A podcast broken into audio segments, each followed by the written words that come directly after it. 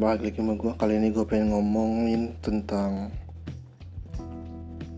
Mulai jenuh sama podcast ini sendiri. Karena gue mulai sadar sekarang ini soal semuanya tentang Cuman soal angka.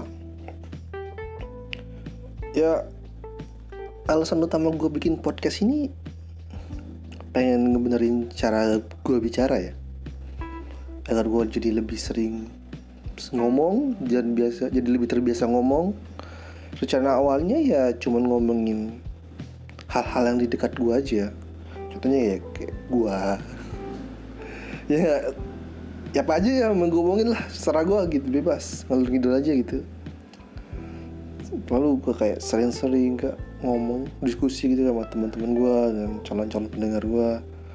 Terus mereka bilang ya kalau cuma ngomong di dulu sendiri mah mana ada yang mau dengerin gue respon aja ya bodoh amat ya. Ini kan podcast gue dan juga tujuan gue bukan itu gitu.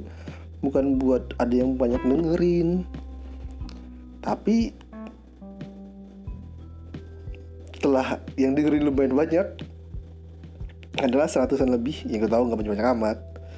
Gue malah menjilat ludah gue sendiri awalnya awalnya gue mulai mulai konsep nih karena dengerin lumayan gak? Gue konsep lah ini biar gak niat dikit kesannya. Kayak kita ngomongin judul podcast ini ya tentang burung-burung yang nggak bisa terbang.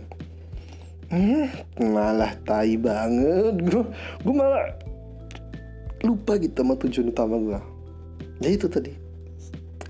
Pengembangan diri. Asik kasih pengembangan diri.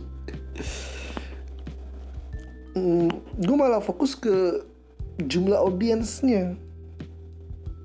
Kok episode ini nggak tembus 150 pendengar? Kok cuman segini? Ya kok kok kok gitu? Ya, karena pengennya terkonsep kan biar banyak yang denger gue malah jadi beban gitu sama bikin podcast ini. Dan karena beban terus harus mikirin mateng-mateng gitu ini kira-kira ada yang denger atau enggak? Eh malah jadi nggak record record buka bukannya banyak ngomong malah jadi banyak nulis. Gue tahu emang nulis gak baik tapi tujuan gue kan pengen terbiasa ngomong. Tapi apa daya ya. Emang juga perubahan gitu.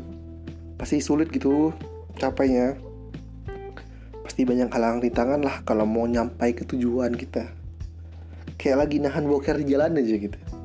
Perubahannya agak ya gini deh pokoknya gitu lah ada yang jalan kita kan kan kalau mau boker ke rumah gitu atau gimana gitu pasti aja nih.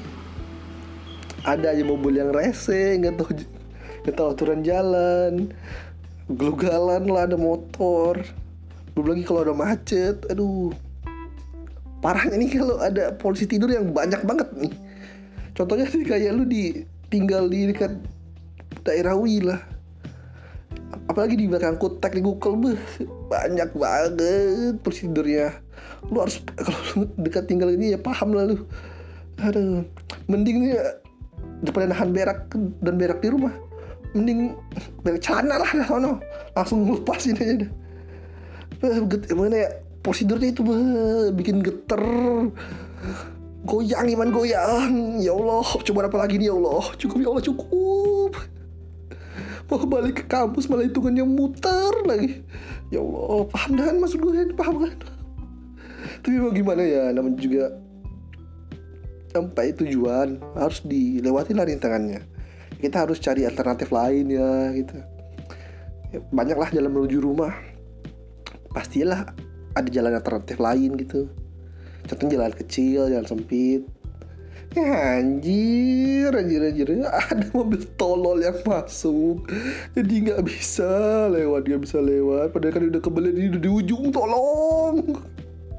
Ya Allah ya Allah. Yaudah yaudah ya jadi intinya eh, jangan berak ya dekat daerah UI sekian sekian